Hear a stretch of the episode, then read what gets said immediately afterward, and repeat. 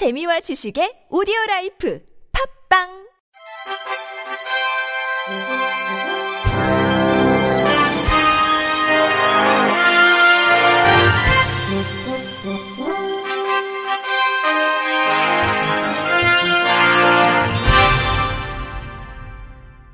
청취자 여러분 안녕하십니까. 2월 12일 수요일 KBRC 뉴스입니다.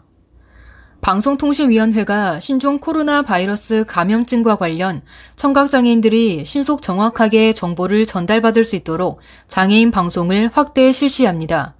먼저 정부 주관의 신종 코로나 바이러스 감염증 예방 캠페인에 한국수어 제작 지원을 함으로써 장애인들에게 구체적인 예방 수칙을 알릴 수 있도록 했습니다. 또한 정부 브리핑 시 수어 통역사를 중앙 정면에 배치해 줄 것을 관계 부처에 요청하고 수어 통역을 장애인들이 TV를 통해 시청할 수 있도록 송출 조치했습니다. 방통위는 앞으로도 재난방송 시 장애인 방송이 함께 제공될 수 있도록 재난방송 주관사인 KBS를 지원하고 장애인 방송 제공 여부를 계속 모니터링할 계획입니다.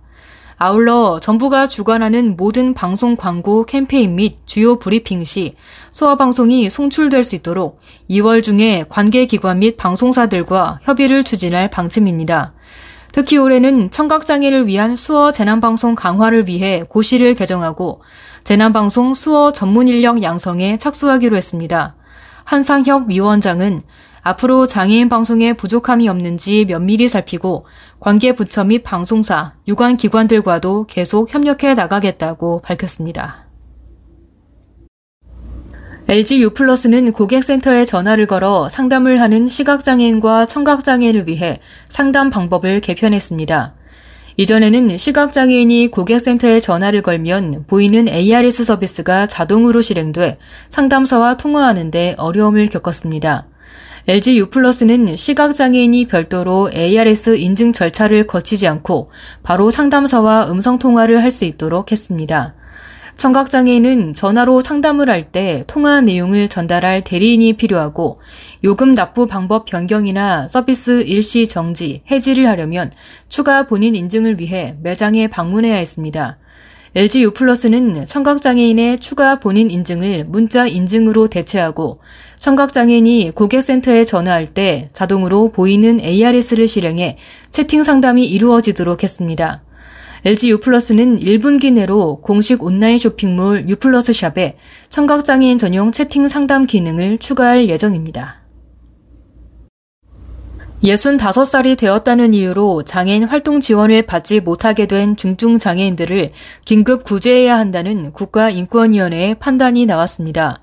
지체장애 또는 뇌변변 장애가 있는 피해자 12명은 기존에 받아오던 장애인 활동지원 서비스가 만 65살이 되면서 대폭 축소돼 일상생활에 어려움을 겪는다며 인권위에 긴급 구제를 요청했습니다. 인권위는 활동지원 서비스를 받지 못하게 된 중증장애인들은 욕창, 저체온증, 질식사 등의 이유로 생명권에 심각한 피해를 초래할 수 있다면서 시설 입소를 강요하는 현 제도는 장애인의 자립생활을 현저히 저해한다고 판단의 이유를 설명했습니다. 인권위는 또 국가와 지방자치단체는 사회서비스를 제공할 의무가 있다면서 평생 사회안정망 서비스는 생애 주기에 맞출 것을 지향하고 있으므로 나이 제한을 둘 성질이 아니라고 덧붙였습니다. 이에 인권위는 각 지방자치단체에 피해자들을 구제할 것을 권고했습니다. 또 보건복지부와 사회보장위원회에 관련 법률을 개정할 것을 요청하는 한편 특정 조건을 만족하는 65세 이상의 중증장애인에게 신청 자격을 부여하는 등 대책을 마련하라고 권고했습니다. 서울시가 전 생애에 걸쳐 재활과 치료가 필요한 뇌변변 장애인과 그 가족을 위한 마스터 플랜을 올해부터 본격적으로 가동합니다. 뇌변변 장애인은 생활 전반에 걸쳐 전문적인 지원이 필요하지만 발달장애인 범주에 포함되지 않아 제도적 사각지대에 놓여 있는 상황입니다. 올해부터 2023년까지 시행되는 본 사업에는 총 604억 원의 예산이 투입되며 올해는 중앙정부와 협의가 필요한 바우처 사업 등을 제외한 21개 사업에 84억 원을 투입합니다.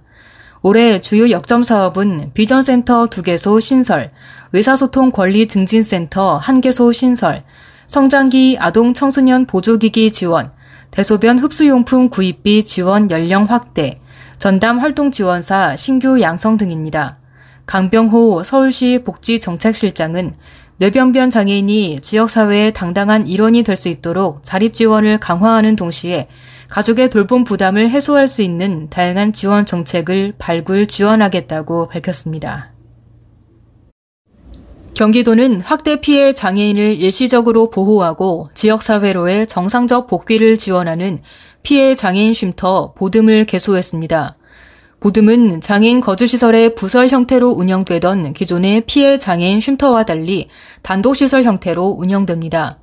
또한 법령에서 정한 피해 장애인 쉼터 내 인력 배치 6명, 입소 정원 8명 기준과 시설 규모 66제곱미터 이상 등을 충족했습니다. 학대 피해 장애인 지원 업무에 풍부한 경험이 있는 사단법인 장애우 권익문제연구소를 운영법인으로 선정했으며 피해 장애인 보호, 심리상담, 신체적 정신적 치료 지원 등 다양한 프로그램이 지원될 예정입니다. 한편 쉼터 보듬은 학대 피해 장애인의 보호를 위해 건물 위치 및 주소, 외관을 비공개로 운영하게 됩니다. 주변에 학대 피해 장애인이 발생할 경우 장애인 권익 옹호기관 또는 경찰서에 신고하면 현장 조사를 통해 쉼터 입소 의뢰가 가능합니다. 도시가스 민들레카가 장애인 기관을 대상으로 오는 21일까지 4월 봄꽃여행 신청 접수를 받습니다. 4월 봄꽃여행은 민들레카 홈페이지에서 희망 이용 권역 사무소와 목적지, 사연 작성을 통해 접수할 수 있습니다. 이후 심사를 통해 11인승 카니발, 유류, 경비 32만 원을 지원합니다.